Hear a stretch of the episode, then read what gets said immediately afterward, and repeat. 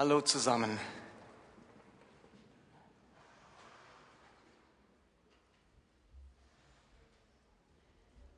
Wir sind immer noch im Epheserbrief, zum letzten Mal heute. Und natürlich geht es heute um das Thema Kinder, Eltern, Erziehung.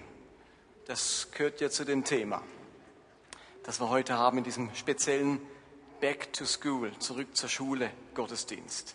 Und trotzdem glaube ich, dass, auch wenn es jetzt ums Thema im Epheserbrief Kinder und Eltern geht, für diejenigen auch was drinsteckt, die vielleicht davon momentan nicht so betroffen sind, weil sie noch keine Eltern sind zum Beispiel. Aber alle, von, alle wir alle sind Kinder. Insofern steckt vielleicht auch da noch was für uns drin.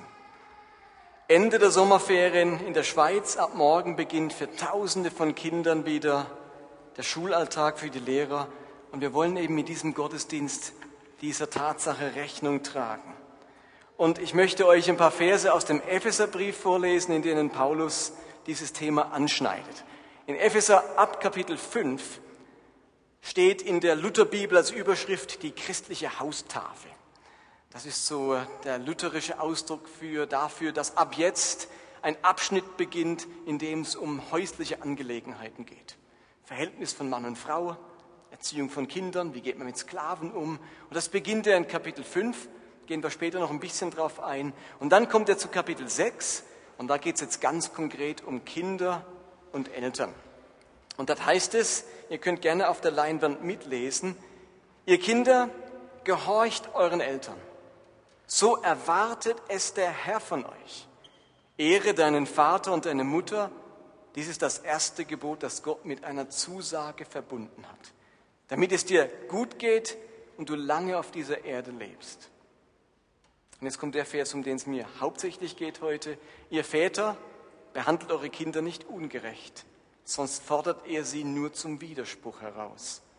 Eure Erziehung soll sie vielmehr in Wort und Tat zu Gott, dem Herrn, hinführen. Dieser Abschnitt beschäftigt sich also mit der Familie. Und ich habe mir gedacht, wie wäre es, wenn wir uns mal vorstellen, zurückversetzen in den Familienalltag vor 2000 Jahren? Wie sah eigentlich Familie zur damaligen Zeit aus? Wie muss man sich das dann vorstellen? Paulus schreibt ja den Brief an die Epheser. Er schreibt diesen Brief und diese Verse an Christen in der griechisch, griechisch-römischen Stadt Ephesus. Die haben da in einer bestimmten Kultur gelebt vor 2000 Jahren. Die hatten bestimmte Familiensysteme, so wie es die heute ja auch gibt heute nicht mehr so homogen wie früher. Heute gibt es ganz, ganz unterschiedliche Familiensysteme. Damals war das lang nicht so heute heterogen wie heute, da war das sehr einheitlich. Wie muss man sich eine Familie vor 2000 Jahren vorstellen? Darüber gibt es Dokumente, Berichte von den Römern. Das Familienleben zur damaligen Zeit hatte sogar einen Namen, nämlich Patria Potestas hieß das. Die Patria Potestas, das war das römische Familienleben zur Zeit des Paulus. Wie muss man sich diese Patria Potestas, das Familienleben im antiken Rom vorstellen? Ganz einfach. Gibt es nur eine wichtige Person. Wer war das wohl? Der Vater. Die Patria Potestas, das war im antiken Rom die uneingeschränkte Verfügungsgewalt des männlichen Familienoberhaupts über die Familie. Und diesen, dieses Familienoberhaupt nannte man Pater Familias, Vater der Familie. Pater Familias lateinisch. Der hatte uneingeschränkte Verfügungsgewalt über die gesamte Familie. Und damals gehörten zu dieser Familie nicht nur Frauen Kinder, es gehörten auch die Schwiegersöhne dazu, also auch die Frau, die, die geheiratet hat, stand immer noch mit ihrem Sohn, äh, mit ihrem Mann unter der vollständigen Verfügungsgewalt des Vaters. Natürlich auch Adoptivsöhne, Sklaven, Vieh und das gesamte Besitztum der Familie stand unter uneingeschränkter Verfügungsgewalt des Familienoberhaupts. Er konnte der Familie anordnen und befehlen und über sie verfügen, wie er wollte, jedes einzelne Mitglied.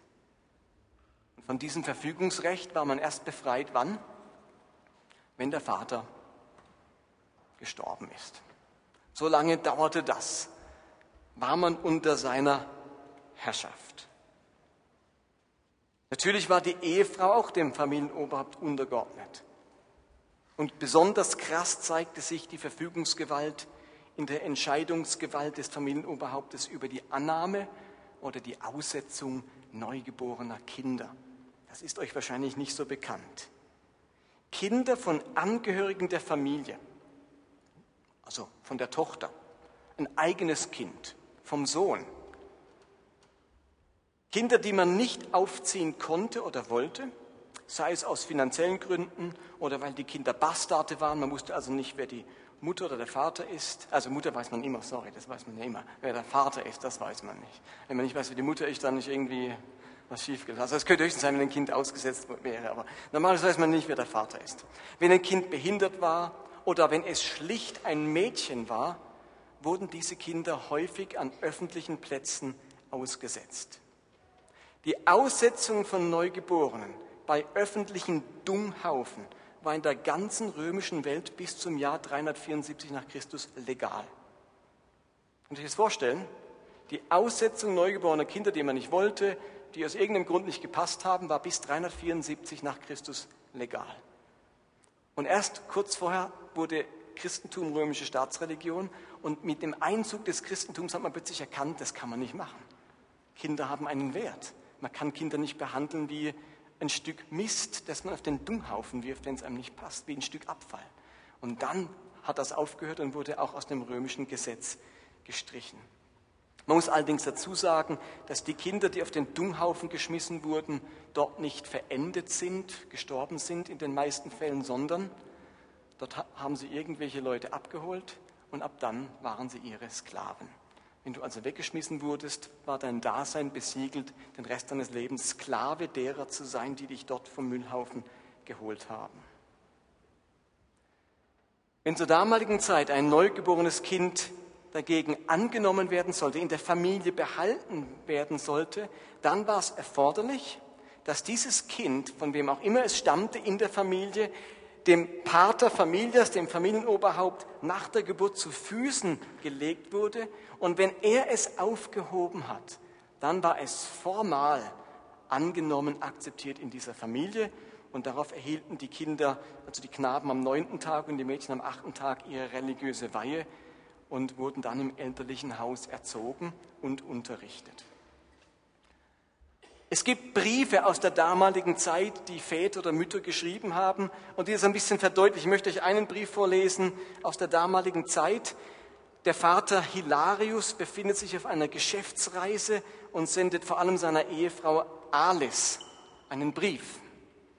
War damals gar nicht so einfach, einen Brief zu schicken, aber der hat das gemacht und diesen Brief ist, der erhalten und da könnt ihr mitlesen, was dieser Hilarius, Hilarius schreibt. Da heißt es, Hilarius sendet seiner Frau Alice, seinem lieben Berous und Apollinarium die herzlichsten Grüße.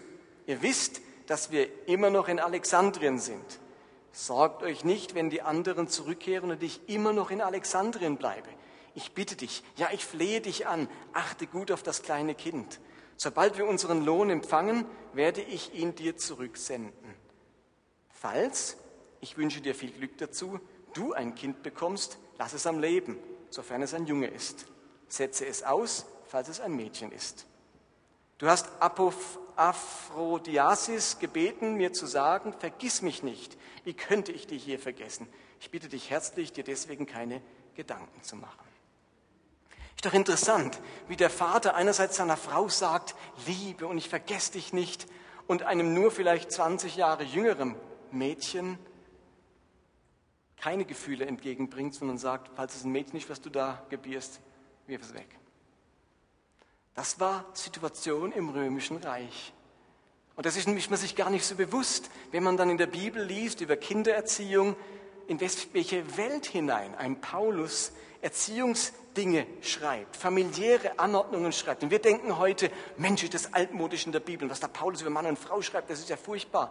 Angesichts dieser Dinge ist das ungeheuer fortschrittlich, was die Bibel schreibt. Das ist ja in ganz vielen Sachen so. Aus unserer Perspektive denken wir, was die Bibel da schreibt, das ist ja altmodisch. Aber es ist natürlich die falsche Brille. Wir müssen immer die Perspektive nehmen aus der damaligen Zeit. Und für die damalige Zeit war ganz vieles, was die Bibel sagt, über Mann und Frau, über Sklaverei, über Heiden und Juden und so weiter, enorm fortschrittlich.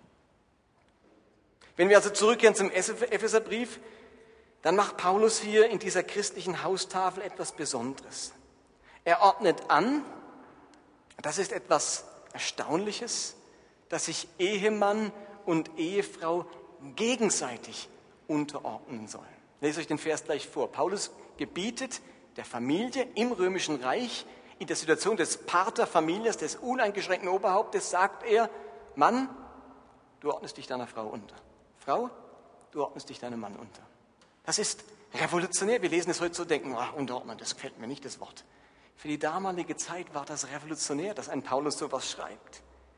Die Unterordnung der Frau bestand vor allem im Ehren und Respektieren des Ehemanns und die Unterordnung des Mannes bestand vor allem in der bedingungslosen Liebe seiner Frau gegenüber. Lest euch mal die Verse vor, Epheser 5, 21 und folgende.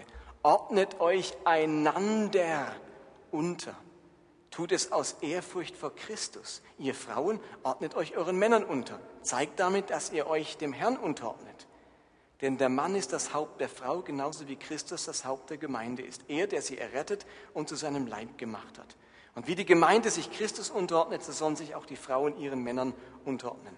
Und ihr Männer, Liebt eure Frauen, liebt sie so, wie Christus die Gemeinde geliebt hat. Er hat sein Leben für sie hingegeben. Genauso sind nun auch die Männer verpflichtet, ihre Frauen zu lieben und ihnen Gutes zu tun, so wie sie ihren eigenen Körper, ihrem eigenen Körper Gutes tun. Ein Mann, der seine Frau liebt und ihr Gutes tut, tut sich damit selbst etwas Gutes. Jeder soll seine, eigene, seine Frau so lieben, wie er sich selbst liebt. Und die Frau soll ihrem Mann mit Ehrerbietung begegnen. Und wie gesagt, wenn wir das so lesen, denkt man manchmal schon, das klingt ja altmodisch, aber für die damalige Zeit war das ein ungeheurer Fortschritt. Eine Gleichwertigkeit, eine gegenseitige Verpflichtung. Da hatten beide Verfügungsgewalt, beide Rechte und Pflichten und nicht nur die große Macht des Vaters. Und dann geht Paulus weiter in Kapitel 6, eben diese Verse, die ich gerade gelesen habe. Lese ich nochmal, ihr Kinder, gehorcht euren Eltern, so erwartet es der Herr von euch, ehre deinen Vater und deine Mutter. Das ist das erste Gebot, das Gott mit einer Zusage verbunden hat, damit es dir gut geht und du lange lebst auf dieser Erde und ein langes Leben hast. Und ich gehe auf diese Verse nicht ein jetzt, weil ja eigentlich gar keine Kinder hier sind. Das ist ja an Kinder gerichtet. In der damaligen Gemeinde saßen da auch Kinder, Jugendliche, und denen wurde ja der Gemeinde wurde der Brief vorgelesen von irgendjemand. Paulus hat ihn geschickt und da wurde er vorgelesen und die Kinder haben das dann auch gehört. Die haben die christlichen Dinge gehört, die Dinge über Jesus, über die Erlösung, über Sünde, über Gutes tun und sie haben auch diesen Vers gehört. Und dann geht Paulus weiter zu Vers 4. Und da sitzen jetzt ehemalige Paterfamilias. Da sitzen diese männlichen Machos, die das Verfügungsrecht hatten über alle, die da saßen. Und was sagt Paulus diesen Männern? Ihr Väter, behandelt eure Kinder nicht ungerecht, sonst fordert ihr sie zum Widerspruch heraus. Eure Erziehung soll sich vielmehr in Wort und Tat zu, soll sie in Wort und Tat zu Gott dem Herrn hinführen. Es gibt eine Parallelstelle dazu. Paulus formuliert, formuliert das nochmal ganz ähnlich im Kolosserbrief. Da sagt er, ihr Väter, reizt eure Kinder nicht, sonst verlieren sie den Mut. Reizt eure Kinder nicht, sonst verlieren sie den Mut. Und ich habe es lang überlegt und nachgeforscht im Griechischen und in, in, anderen Stellen, wo dieses Wort, das griechische Wort vorkommt, wie kann man das am besten übersetzen? Und ihr merkt ja auch die unterschiedlichen Stellen, es wird unterschiedlich übersetzt mit Reizen, mit ungerecht behandeln. Was heißt es, wenn man dem auf, den, auf, die, auf die Spur, wenn man versucht, dem auf die Spur zu kommen? Es steht wörtlich nicht ungerecht behandeln, sondern es steht wirklich reizen, zum Zorn reizen. Aber man könnte auch übersetzen, man soll Kinder nicht verärgern, sie nicht verstören. sie nicht verunsichern oder aufregen. Und in dem Sinne dann natürlich auch schon ungerecht behandeln, unfair sein, provozieren. Denn genau das verstört und verunsichert Kinder ja. Und ich habe mich entschieden, diese Stelle am besten zu übersetzen mit folgendem Begriff. Ihr Väter, seid nicht willkürlich euren Kindern gegenüber. Willkürlich halte ich für das, das beste Wort, die beste Übersetzung.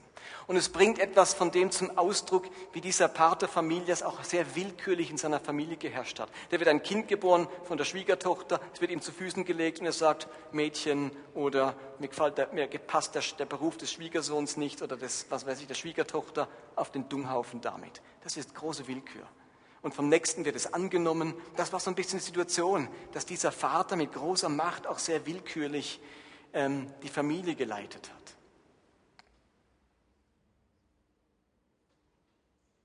Für die damalige Zeit war dieser Satz von Paulus, seid nicht willkürlich euren Kindern gegenüber ein ungeheurer Fortschritt. Aber auch, glaub, ich glaube, für uns heute ist das eine wichtige Anweisung. Kinder soll man nicht reizen, sie zur Weißglut bringen. Uns geht nicht darum, Kindern nie mehr etwas zu verbieten, damit sich Kinder ja nie ärgern, sondern ihnen alles erlauben. Halte ich für verkehrt. Nina und ich waren jetzt ja, in Ferien, sind um 15.30 Uhr heute mit dem Flugzeug angekommen von Israel, gerade hierher in die Kirche. Und in unserem Flieger waren 55 Kinder. Der Steward hat irgendwann gesagt, es sind 55 Kinder im Flugzeug, bitte sorgen Sie dafür, dass hinterher wieder alle Sachen in dem Netz drin sind, weil die Kinder haben so das Zeug rausgezogen, durch die Luft geschmissen.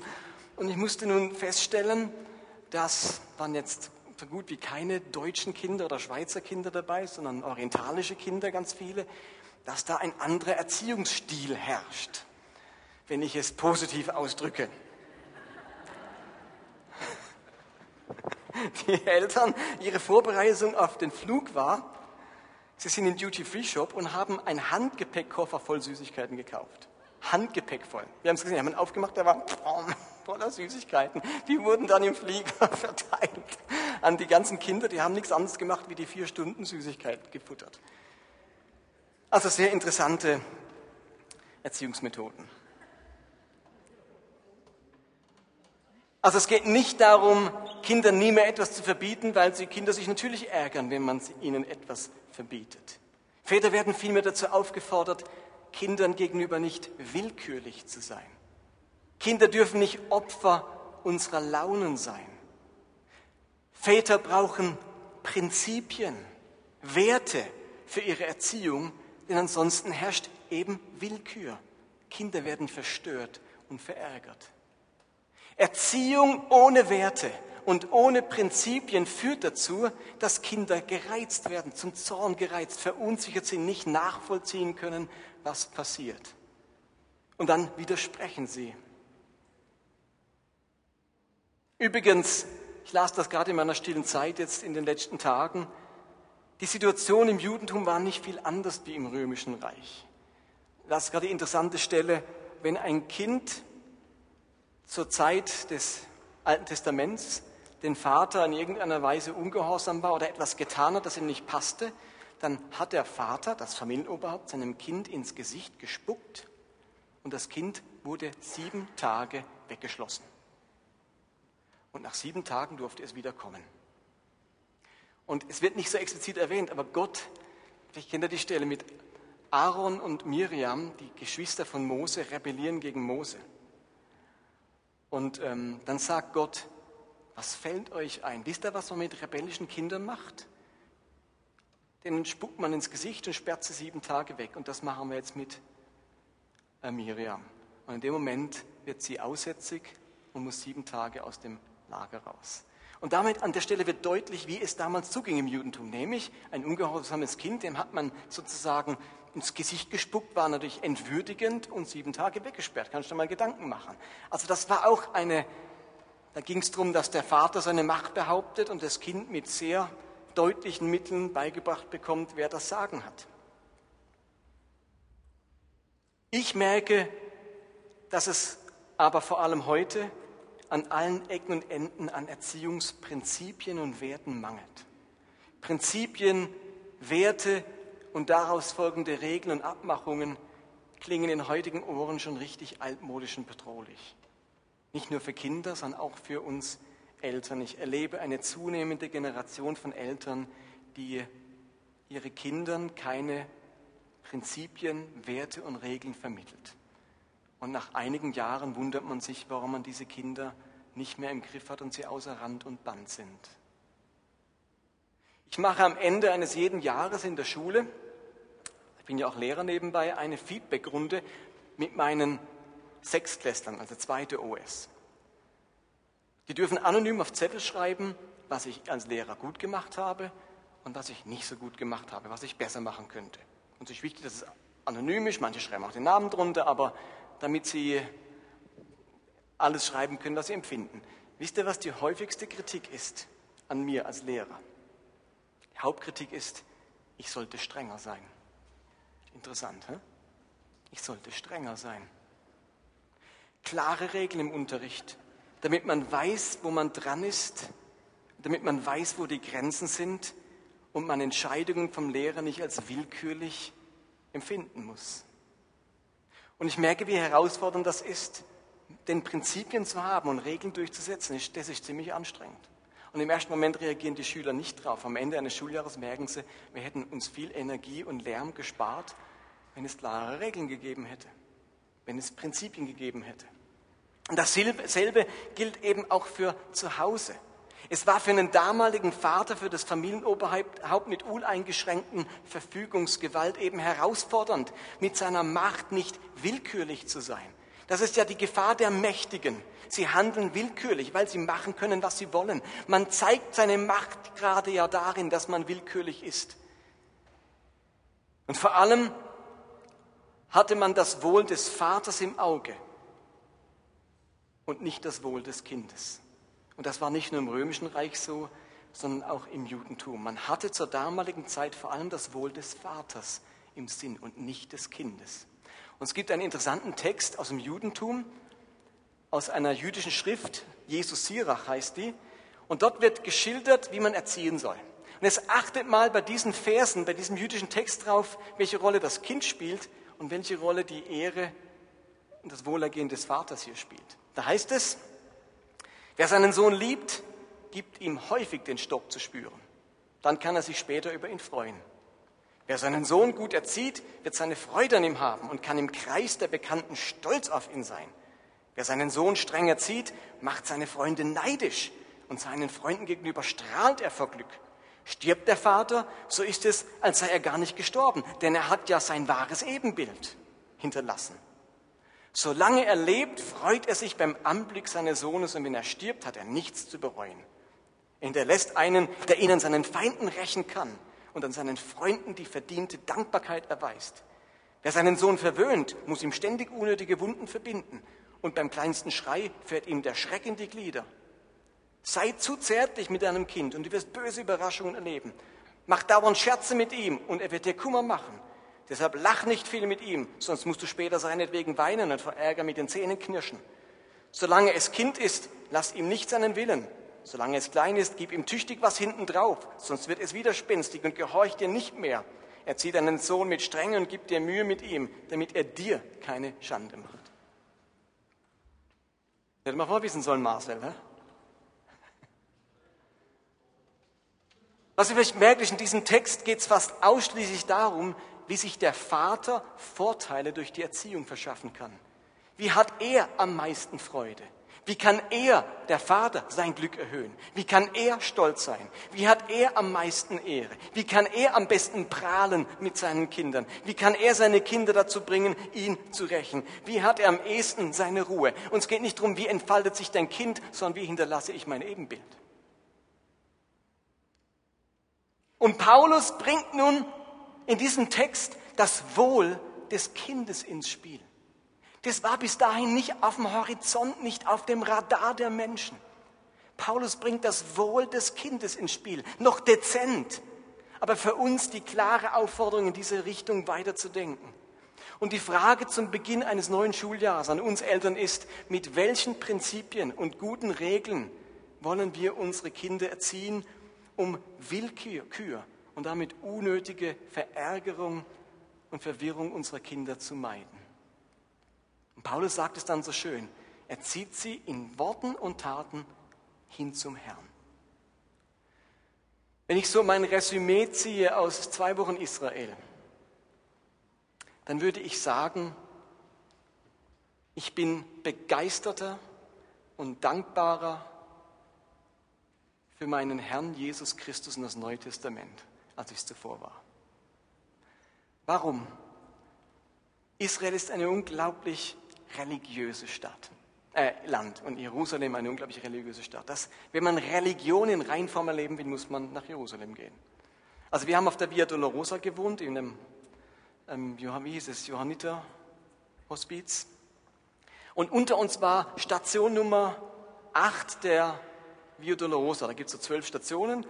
Und da kamen dann täglich die Busladung, entschuldigt, Italiener vorbei und hat dann vor der Station 8 gesungen, Liederbücher aufgeschlagen, äh, Ave Marias gebetet und die haben das auch sehr ernsthaft und ich glaube mit großem, wirklich mit großer Hingabe und Leidenschaft gemacht. Aber das war das eine. Wir hatten, das Zimmer ging direkt auf die Via Dolorosa unter uns und dann waren die, ständig war die nächste Gruppe da. Und da waren es mal Mexikaner, da waren es Filipinos und da waren es wieder Deutsche. Also da hat man christliche Religiosität erlebt. Gleichzeitig war, während wir dort waren, Ramadan.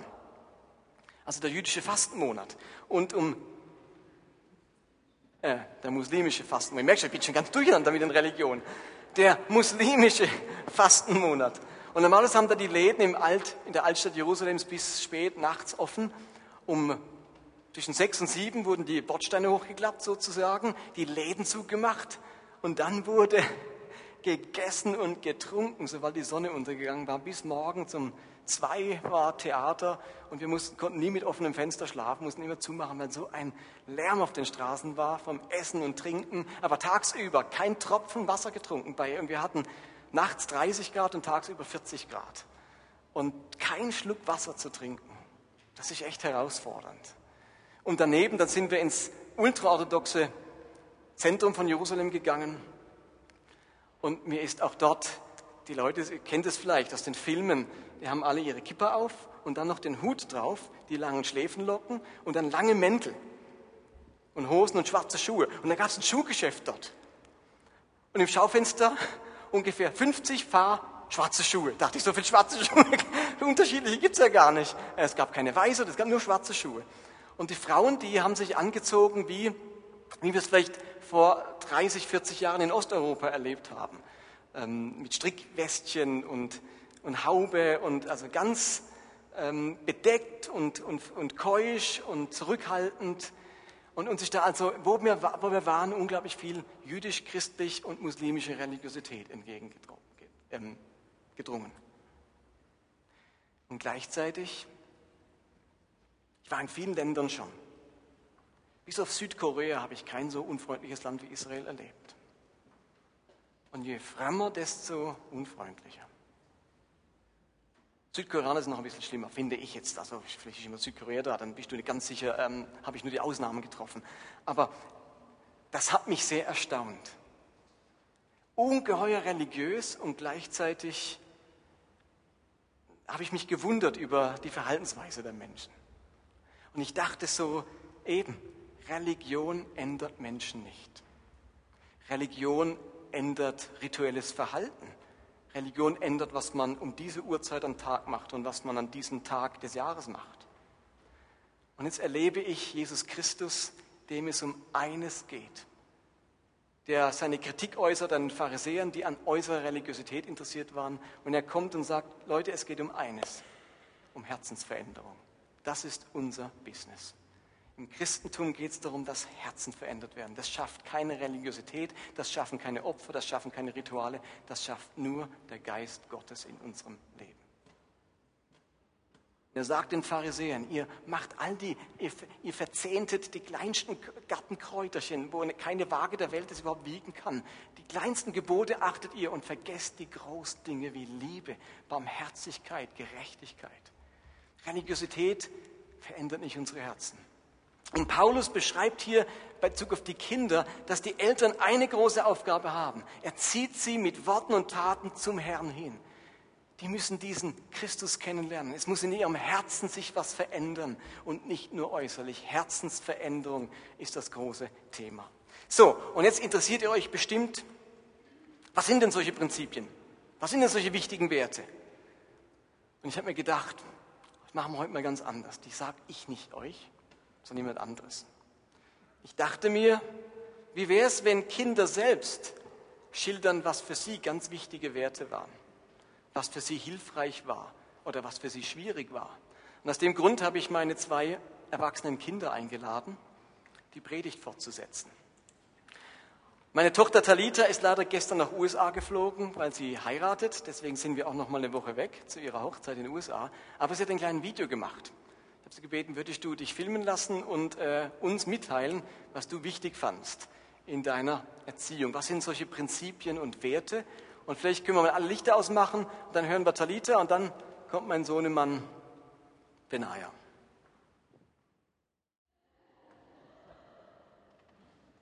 Benaja sagt auch noch ein paar Worte, wie er das erlebt hat. Ziemlich spannend, was ich gerade über mich selbst gelernt habe. So, ähm, als Martin, oder ich nenne ihn meistens Vater oder Padre Familias, wie er ja angesprochen werden möchte, ähm, vor einigen Tagen oder Wochen war es eigentlich auf der Reise nach Frankfurt, wie das Thema gesprochen haben, sind wir relativ schnell zu diesem Punkt der Willkür gekommen. Sind. Weil ähm, ich glaube, dadurch, dass er mein Vater ist und ich sehr viel von ihm gelernt habe, war es ein Punkt, der uns sehr schnell ähm, verbunden hat, diese Willkür. Darauf reagiere ich sehr allergisch. Mein Vater hat sie nie fabriziert. Ähm, und dann war für mich mehr der Gedanke, okay, was war in meiner Erziehung, was dieser Willkür entgegengewirkt hat? Oder wieso habe ich diese Willkür nie so erfahren? Ähm, und für mich war dieser sehr wichtige Punkt ähm, Kommunikation. Ein Begriff, der eigentlich sehr inflationär verwendet wird, weil Kommunikation ist in erster Linie für viele Leute einfach ich rede. Ähm, es ist aber vielmehr das wohlwollende Zuhören, was Kommunikation ausmacht. Weil reden und nett reden und, und beeinflussend reden können viele, gerade Eltern, die viel mehr Erfahrung haben als Kinder, können auf sehr beeinflussende Art und Weise Dinge den Kindern mitteilen. Ähm, was ich viel wichtiger finde, und das ist ein Wahnsinnsding, was mein Vater und ich haben, ist Kommunikation ähm, auf der Ebene von, wir hören uns gegenseitig wohlwollend zu, um wirklich zu verstehen, was der andere meint. Und so hat mein Vater und ich wahnsinnig hitzige Gespräche. Ihr kennt meinen Vater von der Bühne, er kann wahnsinnig gut reden. Jetzt seid ihr als Sohn und wollt euren Standpunkt klar machen und habt einen Vater, der versucht, oder nicht versucht, aber einfach die Möglichkeit hat, euch an die Wand zu reden. Also muss mein Vater oder musste mein Vater lernen, oder hat er eigentlich schon immer sehr gut gemacht, sich zurückzunehmen, nicht nur zu reden und uns mit seinen Talenten äh, mich zu unterjochen, sehr extremes Wort, ich benutze es trotz allem, ähm, sondern wirklich versuchen zuzuhören, zu, zu, hören, was ich sagen möchte. Ähm, und somit entstand über die Jahre, über das Kennenlernen, über diese wertvolle Beziehung und lebendige Beziehung, die wir zusammen haben, ähm, eine Art von Kommunikation, die für mich seinesgleichen sucht. Wir können über die hitzigsten Themen konversatieren, ähm, diskutieren und es wird laut, es wird intensiv, aber am Schluss streiten.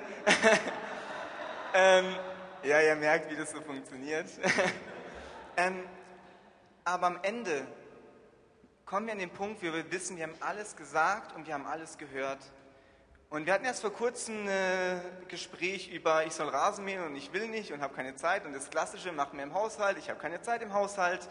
Ähm, und es wurde sehr hitzig, weil ich halt, mein Standpunkt war, Papa, ich mache gerade mein Abitur, ich arbeite, ich habe keine Zeit dafür. Für ihn aber, das gehört ins Familienleben. Und diese klassische, wer Kinder hat, kennt dieses Thema immer. Und er, ihr kennt auch die Reaktion, lasst mich in Ruhe, ich gehe in mein Zimmer. Mein Papa und ich sind lange auf dem Sofa gesessen und wurden sehr intensiv in diesem Gespräch. Und das war wirklich ein Streit, Streit in Definition aber wir haben irgendwann zu einem Punkt gekommen, wo wir wirklich gemerkt haben, wir haben es gesagt, wir haben es gehört und jetzt lass doch zusammen, ich glaube, wir haben wieder so ein iPad rumgespielt und was weiß ich, was uns halt verbindet. Ähm, so ist für mich dieser, dieser erste Punkt wahnsinnig wichtig. Ähm, Kommunikation, was einfach so oft gesagt wird, was aber auf ganz verschiedenen Ebenen verstanden werden muss. Ähm, ein weiterer Punkt, der für mich genauso wichtig ist und der von meinem Vater weniger praktiziert wurde. Mein Vater war mehr der Mensch der Konversation, des Redens, kam die Seite von meiner Mutter. Eine komplett andere Idee, die sich zwar auch auf Kommunikation stützt, aber ist mehr ähm, das Prinzip von Werten. Wenn man einem Kind eine Regel vorlegt, einfach nur eine Regel gibt, wirkt es für das Kind willkürlich. Aus dem einfachen Grund, dass ein Kind viel weniger Lebenserfahrung hat. Ein ganz plattes Beispiel ist, wenn man dem Kind sagt, leg deine Hand nicht auf die Herdplatte. Das ist ein Beispiel, was man jeden Tag wahrscheinlich hören könnte, aber viel dahinter steckt, weil wenn man dem Kind sagt, leg deine Hand nicht auf die Herdplatte, macht man das aus dem Bewusstsein heraus, dass das Kind Schmerzen haben wird. Es wird ihm nicht gut tun. Das kleine Kind hat dieses Selbstverständnis noch nicht, hat diese Lebenserfahrung noch nicht. Und denkt deshalb, warum? Das ist, ich möchte dahin fassen, das ist für mich eine Einschränkung. Es ist willkürlich.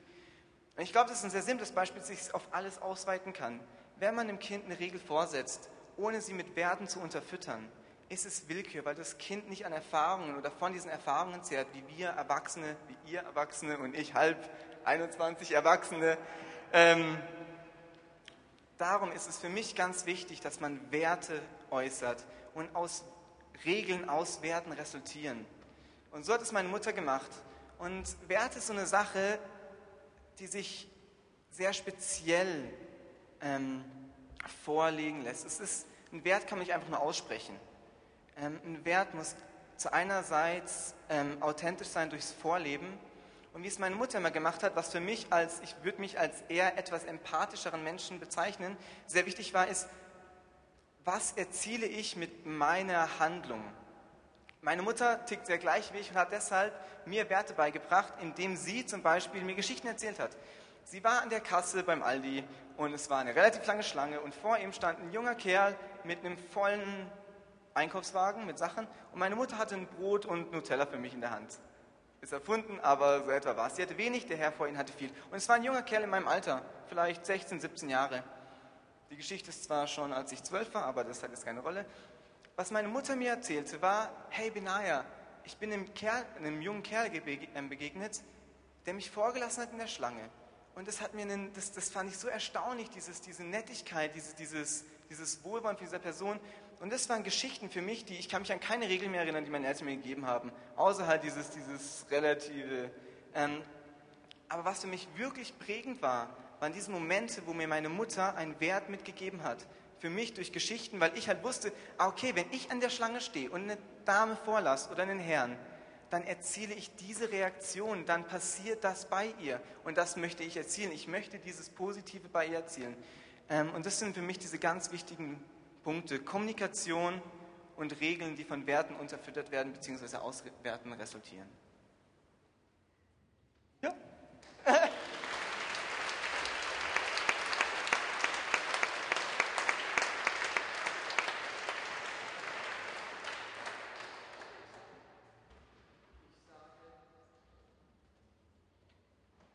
Hallo? Ah. Ich sage da gar nicht mehr mehr dazu. Wir wollen ja auch noch Gott anbeten. Wir haben ein bisschen überzogen. Also nicht nur ich überziehe, also merkt, meine Kinder haben auch die. Aus dem Grund hoffe ich, dass ihr von dem Text aus dem Epheserbrief und von den Gedanken mal von jüngeren Leuten, von Kindern, die das erlebt haben, was mitnehmen könnt für die nächste Saison an Erziehung und Schule und Miteinander zwischen Eltern und Kindern. Lasst uns noch einen Moment uns Zeit nehmen und Gott anbeten, ihm danken für das Neue, das begonnen hat, das uns nicht Religiosität bestimmt, sondern Herzensveränderung und dass Gottes Geist ausgegossen ist in unsere Herzen, damit sich unser Leben verändert und auch das Leben unserer Kinder.